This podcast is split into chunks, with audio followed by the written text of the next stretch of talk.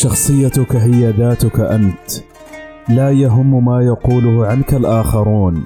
انتقاداتهم أقوالهم سخرياتهم تفاهاتهم غباؤهم.